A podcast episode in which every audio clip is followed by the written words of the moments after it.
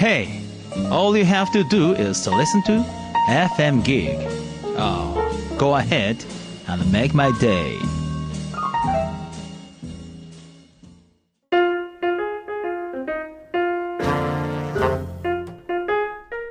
ヌーヤンのハッピータイム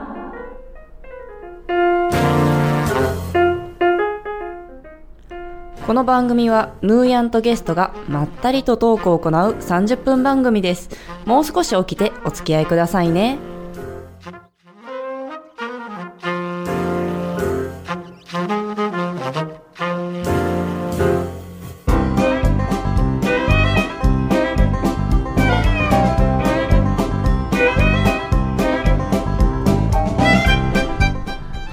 週も始まりましたヌーヤンのハッピータイムです。3月もいよいよ中旬を過ぎまして皆さんですね新年度に向けていやむしろ年度末に向けてかなりお忙しい毎日を過ごしておられるのではないでしょうか。ということでですね今週は株式会社ニューアイス代表取締役の片岡則久さんにお越しいただいております。どうぞよろしくお願いいたします。よろしくお願いします。えー、とラジオのこの番組中はのりさんというふうに、はい。呼ばせていただきます。がよろしいでしょうか？大丈夫です。のりさんって言われることありますか？みなにのりさんって言われてます。あ本当ですか？はい。ありがとうございます。ちょうど。めっちゃウェルカムじゃないですか。よかった。えのりさんはどうですか？今お忙しい3月中旬ぐらいとなるはい。とどうでしょう、お忙しい感じですかね？そうですね。すごいあの充実した毎日をはい送らせてもらってます。素晴らしいですね、はい充実した毎日、はいもうこの忙しくもあでも忙しいのが充実してる感じそうですかね。最近まあうん婚約もして。あですね ありがとうございます。おめでとうございます。もう、もう、えっ、と、式の方は？もう予約をこれからしていく感じですね。素晴らしい。もう、なんでしょう、ちょうどこの、なんでしょう、ラジオが放送されるのが、はい夜の。23時30分と火曜日の朝の9時半ということで、寝る前に幸せな報告を聞いてぐっすり寝れる。そして朝起きた時にはまあ幸せな気持ちで朝がスタートできるんじゃないかなと思います。ではですね、今週はですねそんな幸せいっぱいなのりさんと一緒に番組の方を進めさせていただきたいと思います。どうぞよろしくお願いいたしよろますしくお願いします。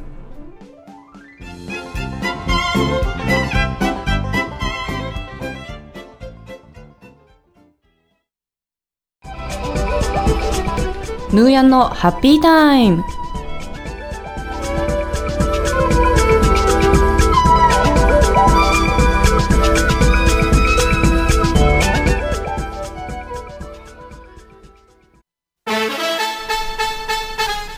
はい、それではですね本編の方を始めていきたいと思います。ではのりさんってきっと皆さん一体何者というふうに思ってらっしゃる方も多いかと思いますので少しご紹介の方をお願いしてもよろしいでしょうか？はい。えー、と今は奈良県の天理市に住んでます、えー、と株式会社ニューアースという、はい。えー会社を経営しています、えー、27歳の片岡典里と申します、はい。よろしくお願いします。よろしくお願いいたします、本当に何でしょういろいろなアースのそのカフェオーナーでもありそれ以外にもいろんな活動をしておられて、はい。ただ何でしょう志というか、はい。そういったところは社会貢献ということで、本当にお話ですね。私もカフェの方行かせていただいたんですけれども、とても過ごしやすいカフェですね。ありがとうございます。私も壁に書いてあるのが本当に素敵な絵っていうのもありましたし、世界地図の絵が、そうですね、はい、世界地図の絵も。なんでしょう、なぜカフェをやろうかなと思われたんですか？あーはい。えっ、とまあこれちょっと生い立ちの話にはなるんですけあど、ーはいえっ、と僕はもともとまああの両親がコーチで、うん、あの幼少期からこう坂本龍馬に憧れてうーん、まあ、すごいこう夢を見て見ながらこう日本中世界中良くしていくぞみたいなまあ、生き生きしたはい。感じのずっと少年だったんですけど、うん。いいですね。でまああのー大学からずっとあの大阪の方に、えっと、うん住んでましてう、ん、で、えっと、高校とかはそれこそニューヤニューヤさんとはい一緒の高校を、そうなんですよ。ということでね ちょっとこれびっくりだったんですよ。私もお話聞いて、わ一緒じゃんで、イエーイってちょっとあの同志のような感じだったんですけれど。はい、盛り上がりましたね。そうですね。だいぶあの地元のその学校ネタというか、はいそれが分かるっていう共感がやばかったです。でまああの、まあ、ずっとあのサッカーをやってまして、うん。でまあ、ずっとサッカー少年っていう形で、えいたんですけどで大学の時に、えっと、奈良県の天理大学っていうところに、うん。まあ、サッカーの推薦で行ってうん。でそこからずっとサッカー少年という形で大学生活は送ってたんです、うん。でまあ体育の先生になるぞっていう夢を見ながらって感じだったんですけど、はい。日本の教育を変えるぞみたいなことをなんかはい。夢見てアホな少年がいやいや。言ってたんですけど、はい。まあでもあるこう大学2回生の時にこう人生の転機みたいなのがうん。こうありまして、はい。でサッカーの先輩の家にあのマラドーナの DVD あのサッカー選手の,、はい。あのマラドーナの DVD を返しに行く時に、夜自転車でこう道を走ってたら、はい。あの後ろから急にこう飲酒運転の車にこう、へー。70キロ出てたスピードで跳ねられる体験をして。はいた体験 体験というかもう事故ですね。事故をして。はい。でその時に、まあ、10メートルぐらい吹っ飛んでー。顔もボロボロでで体もお腹がえぐれててえー。で足も動かなくてで動くのは指右手の指あ人差し指1本みたいなはい。状態だったんですはい。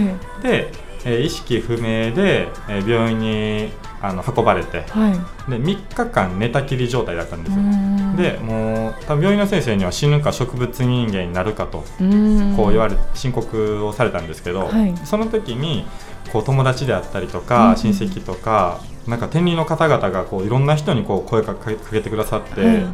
で毎日こうたくさんの方がお見舞いに来てくれたりとか、うんあはいのメッセージとかうん。送ってくださったんです、はい。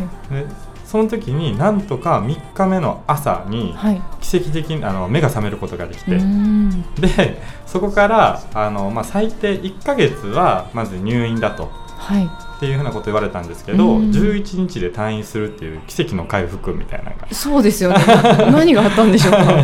最短。病院中もちょっと驚くみたいな、ですよね。回復の仕方から言うと何かもう何でしょう。あのう地球外生命体になんか乗 り移られたんじゃないのかっていうもう置いといてはい。でじゅまあその次の日には普通に学校行ってるんですけどえ？あの、まあ、でもその時にはい。あの本当にこうあの死ぬかもしれなかったこの体命うん。を、このまあ、その事故っていう体験を通して、うんうん。まあ、この体を人人様のためや、まあ、世の中のために使いたいっていうふうに、こう志が決まったんですうね。ん。でその時に、えーとまあえーまず1年間は大学3回生の時は、はい。あの後遺症で、うんあの毎週こう片頭痛で、うん。こう戻すみたいなこととかがあったので、うん。まあ、1年間はずっと、まあ、リハビリうん。っていうのをずっとさせてもらったんです、はい。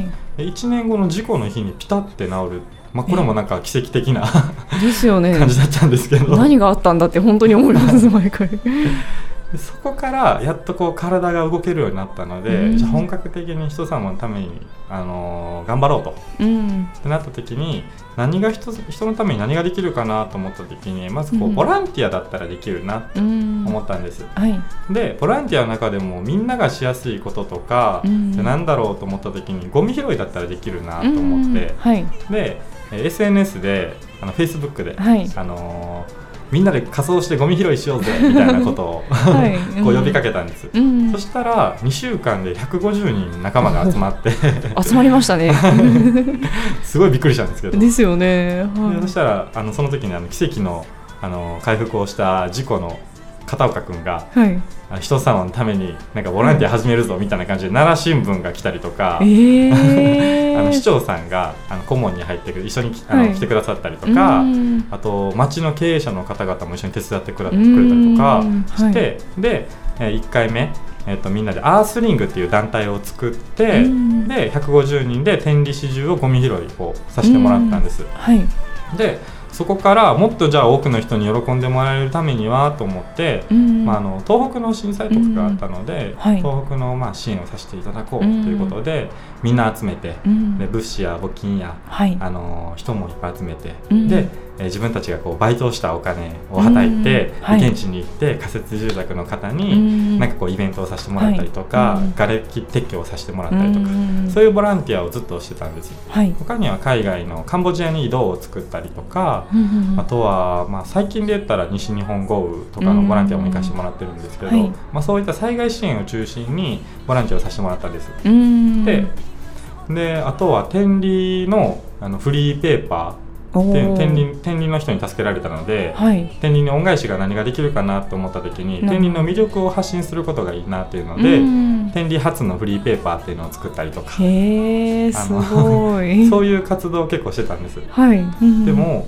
学生の時ってどうしてもやっぱりこう資金面で続かない、うん 苦しんだことがあって。あなるほど。確かに苦しい部分ありますよね。うん。で自分がこの学費とか、うん。あの家賃とか携帯代とか払うとやっぱり毎月10万円ぐらい必要だって、うん。学生の時ってバイトで10万円稼ぐのってやっぱ結構大変だったんですそうですよね。よよくなんか継続できましたねそれ。大変だって、はい。でどうしようかなと思ってボランティアしたいけどお金ないしなみたいな、うん。で時間もバイトで削られるしなね。で学校も行かないといけないうしな、ん。なの時にあの、まあ、ある経営者に出会って、うん。まあ、それがあの株式会社ガイアシステムっていう、はい。あの方あの会長の淵上さんっていう方だったんですけど、うん。僕らともさんともさんってトモさん。あの言わせていただいてるんですけど、はい。まあ、その方にがあの天理大学に授業にしに来てくれたんです。はい。で初めて、えー会った時に、うんうん一言目が「お前はなぜ何のために生きて何を志して生きるのか」とはい。いきなり深い言葉言ってくるなと。おおみたいな学生たち面食らいますね。で言った時に僕は「世界平和」とか言って、うん。まあ、言ってたんです。はいそ。したら「じゃあお前は資本主義っていう中であの経営をして持続的に社会貢献をしていけと、っうん。ていうふうなことを言われて、うん。であの社会課題とかを解決するような事業を起こして、うんでその、えーちゃんと収益を上げながら余剰金を残してで余剰金で社会貢献にし使ってあのしていったとしたならば、うん持続的に永続的に世の中のお役立ちができるよねと。うん。そうですね。そういうことを言われた時に、うんじゃあ経営者になろうと思って。すごいもう軽い感じで経営者になろうね。で大学4回生の、えー卒業間近の12月だったんですで体育の先生になるっていう夢も持ってたんで、うんどうしようかなと思ったんですけどそうですよね。はい。あのー体育の先生はもうその場でパッと諦めてあ、早い。決断が早かったですね、今のは。あ の教育実習も行く予定だったんですけどはい。それこそ母校の大阪学院に ああ、はいただそこをまたちょっと、うんすいませんって。すいませんって先生に謝ってはい。でそこからあの、まあ、決めた次の日にじゃあまず何ができるかなと思った時にカフェでバイトしてた経験があったんで、うんじゃあカフェやったらできるなと。はい。あとは天理の町が、まあ、すごいちょっとその時少子化高齢化の影響で、うん、まあ、若い方が少なくて、うんあのまあ、どっちかというとお年寄りの方が多かったので、はい若い方でこの町を盛り上げていこうっていうような、うん集まれるコミュニティスペースが必要だなって思って、うんカフェにしようと思ったんです。なるほどなるほど。次の日に、えーカフェって決めてからじゃあまず場所が必要だなと。は いそうですね。カフェ。ってなった時に、あのー知り合いの経営者の方に場所を探していただいて、うん。で居抜きの店舗があったんでそこをこう契約したんです。うんうんうんで契約して契約書も書いたんですけど、はい。あのーその後にじゃあお金ないやんと思って。そうですよね。今 学生時代も大変な思いをした。お金が。お金がないと思って。はい。どうしようかなと思って。まずバイトしようと。はい。今だったら転売とかいろんなことあるじゃないですか。背取りとか、うんまあ、すぐにちょっと利益を上げれる方法とか、うん。まだ僕知らなかったんで経営の毛の字もビのビジネスのビの字も知らなかったんで。すごいですよね。もう行動ガーンってあみたいな。それで、あのー12月に決めてで卒業したのが、あのオープンしたのが 4, 4ヶ月後の4月1日だったんですけど、うん。まず3ヶ月間でお金貯めようと思って、うん。で、えっと朝8時から4時半までカフェで働いて、うんで5時から11時ぐらいまで居酒屋で働いてそこでせあの接客とか、はい盛り付けの仕方とか料理の仕方とか覚えさせてもらって、はい。でそこからだいたい12時ぐらいから朝6時ぐらいまでキャバクラのボーイしたんですよわーわお。いつ寝てるんですか？っていうぐらいの。だいたい2時間ぐらい、えーまあ、1時間ちょっと寝れたらいいかなを3か月間繰り返してて、はい。でキャバクラで入ったはいあの働いたのも経営者のつながりとかが、うん。まあできるかなと思って働いたんですけど、はい。やっぱバイトだけではお金貯まらなくて、うん。でもバイトしかすることないし。そうですね。でその時にまあキャバクラで働いた時にあのある経営者さんがちょっとまあ酔っ払っててうん。お店に来たんですね、なるほどなるほど。すごく気になるその経営者様のお名前の前に間ジングル入れていきます。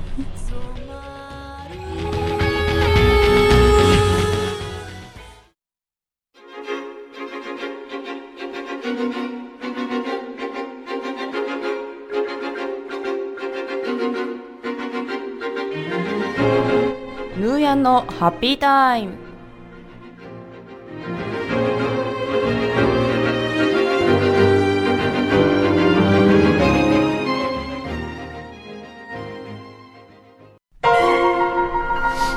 はいすごく気になるお名前は教えていただいてもよろしいですか？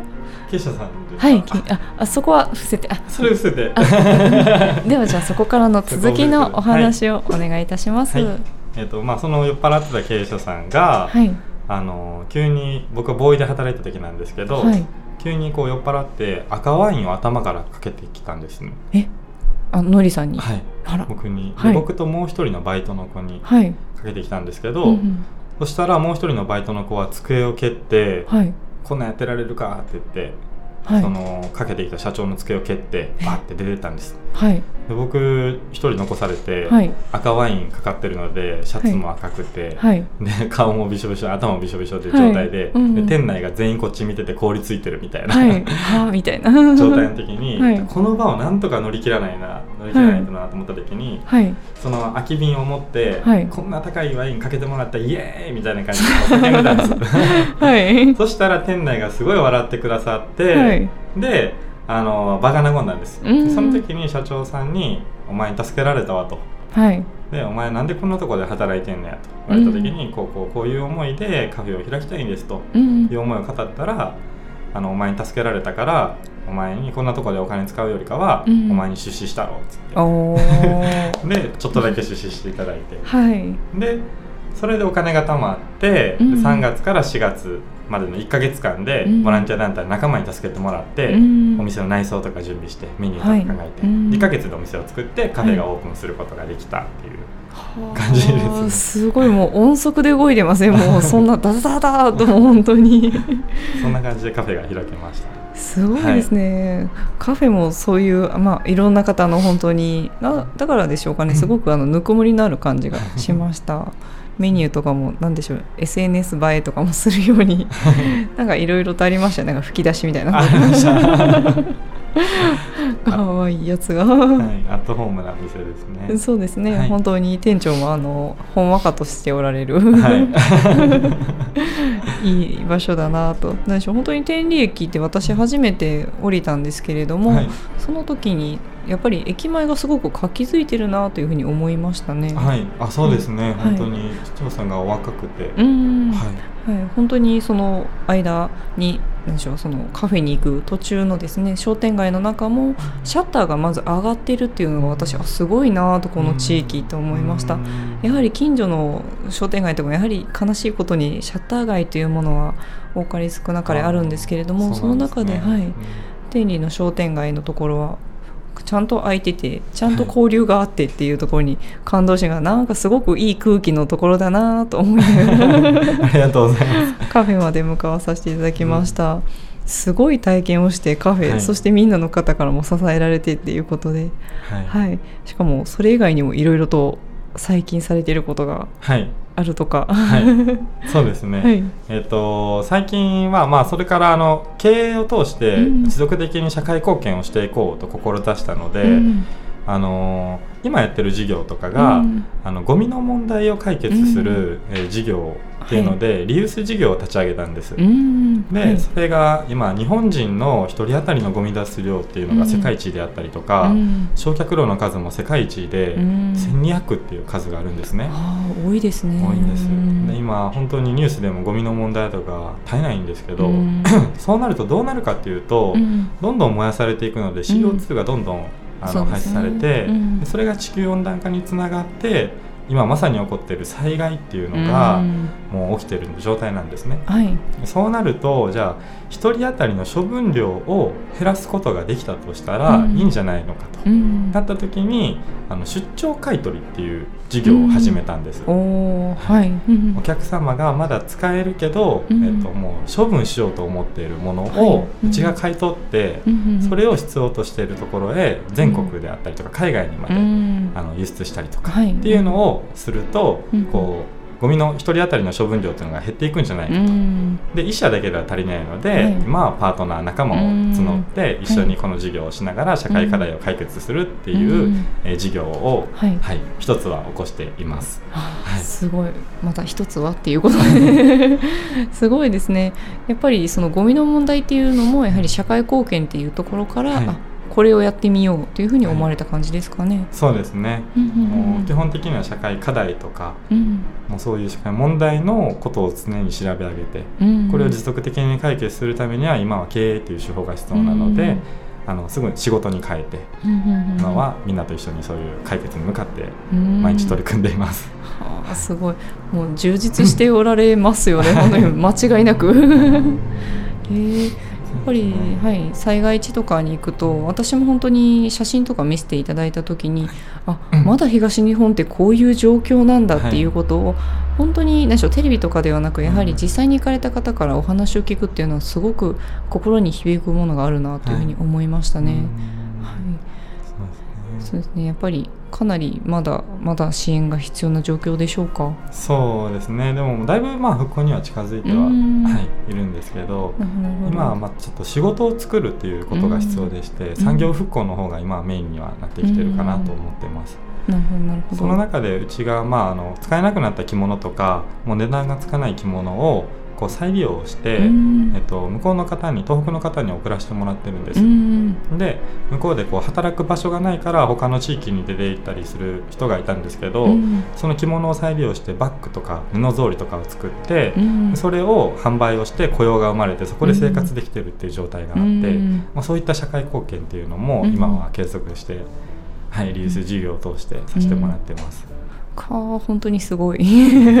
すごく簡単に言っておられますけれどもやはりなかなかやりたいこういうことやったらどうかなという人はいるかもしれないんですけれども、はい。それを実行に移している方っていうのはなかなかあいらっしゃらないのかなと思うのでその中でやはりのりさんのその行動力の言動なんでしょうその行動力の源って何なんでしょう？ー そうですね、えっと、源はやっぱりこう一回死んだ命、ああ、ですね。もうそこが、うんうん。もう本当にこれをずっとうんもう倒れるまで、倒れるまで。そのために使おうと。なるほど。そして坂本龍馬とか、はい坂本龍馬とか。いろいろ日本を書いてるっていう、尊敬する偉人の方々先輩方に学ばせてもらいながら、そうですよね、はい。すごく大学の時にお話を聞いた方からも、はい。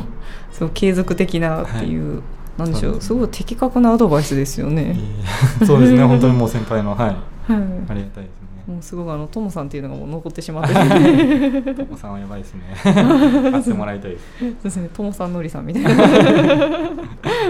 すごくお話がまた面白そう。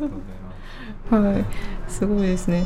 うん。もう今後も、まあ、でもひとまず今はそういった事業の方にどんどんどんどん力を入れていって、災害への復興であるとか、はい。そういった産業を起こしていくっていうことをまた今後もどんどんされていくという感じでしょうか？そうですね、うん。その中で今あの国がやっぱりこう SDGs ってうん。聞いたことある人は多分いると思うんですけど、はい。今国連が定めたあの持続開発持続可能な開発目標、うん。SDGs っていううん。のが今定められたんですね。はい、で、まあ、簡単に言ったら世界平和のためのあの政策みたいな感じなんですけど、うん。17個政策があって、うん。まあ、これちょっと話は長くなるんでまた調べてもらえたらいいと思うんですけど、まあなんか一つ目にこう貧困をなくそうとか、うん。飢餓をゼロにとか全ての人に健康と福祉をとか、まあ、こういったあの政策が17個あるんです、うん。パートナーシップではい。より良くしようとか、うん。まあ、そういったものがあって、そこからなんかこう多分貧困をなくすためにはどうしたらいいのか。うん。でそれを、えー事業を起こして、うん。持続的にその課題を解決するような、うん。はい。えーアクションを起こしたりとか、そもそも日本では SDGs っていうのがまだ浸透されてないので、うん。えーその SDGs とは何ぞやっていうのを、うん。あの講演活動とかを大学とか、うん。あの企業様向けに今はさせてもらったりとかはなるほどなるほど、してます。そうですよね。私も何でしょう なんとなく聞いたことはあったものの、はい本当にのりさんから教えていただいて細かく見ていくと大項目で中項目さらに小項目というか ぶわーっとめちゃくちゃ 出てきてで意外と最近企業でも取り組み出してるところが多いですよね。すごく多いですうね。んですよね。はい今はあのパリの方とかでも、まあ、パリ協定とかでも決められたんですけど、うん ESG 投資っていうのがはい。ありまして、うん。あの会社とかもそういう社会貢献とかをしてるような企業じゃないともう投資投資をしたらダメだよっていう、ん。あの決まりがはい。できたりとか、うん。もうそれほどあの企業がうん。これからあの社会貢献に向かってうん。持続的に社会課題を解決するために事業をやっていくんだよっていう流れが日本にもこれからうん。来ていってるのかなっていうのは感じてますね。すごくもう先を見据えるともうなんでしょう先取りですねすべて。うん。のりさんのとこ行くところ行くところ最先端みたいな、いやでもやはり人のため世のため人のためっていうのは自分のためでもありますし、はい。本当にそれで周りの方一人でも笑顔になっていただけると、なんでしょう嬉しいですよね。うん。そうですね。そうですね。やはりなんでしょう復興支援のされてるって言った中でその被災者の方からのお手紙っていうのは本当に心にグッとくるものがあるなというふうに思いましたね。本当に僕も泣きましたね。嬉しくて。ですよね、はい本当にその時なんでしょうあの履物と一緒にお手紙はいが来たということですね。はい、そうですんね。でそれは確か現場にも実際行かれたんですよね。はい、現場にも実際に行かせていただいて、まあそのおばあさんたちのうん顔を見させてもらったんですけうど、ん。やっぱりね、はい。行くとやっぱ涙が止まらなくて、ね。これがやっぱり本来のこう幸せってここなんやろうなとうん。思いながら、そうですよね、はい。うんやっぱりまあ日本人皆さんでねこう手を取り合って、ははい。いなんでしょう力を合わせていけばきっと乗り越えれない問題はないんじゃないのかなというふうに思います。はいということで、えっと今週は以上となります。はい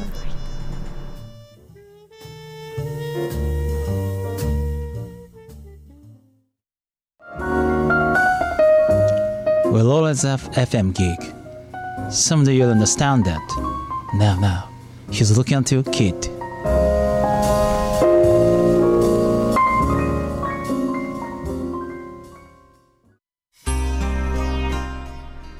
ということで熱い思いをいろいろと語っていただきましたが、のりさんいかがだったでしょうか？いやすごい楽しかったです。はいまだ来週もありますからね。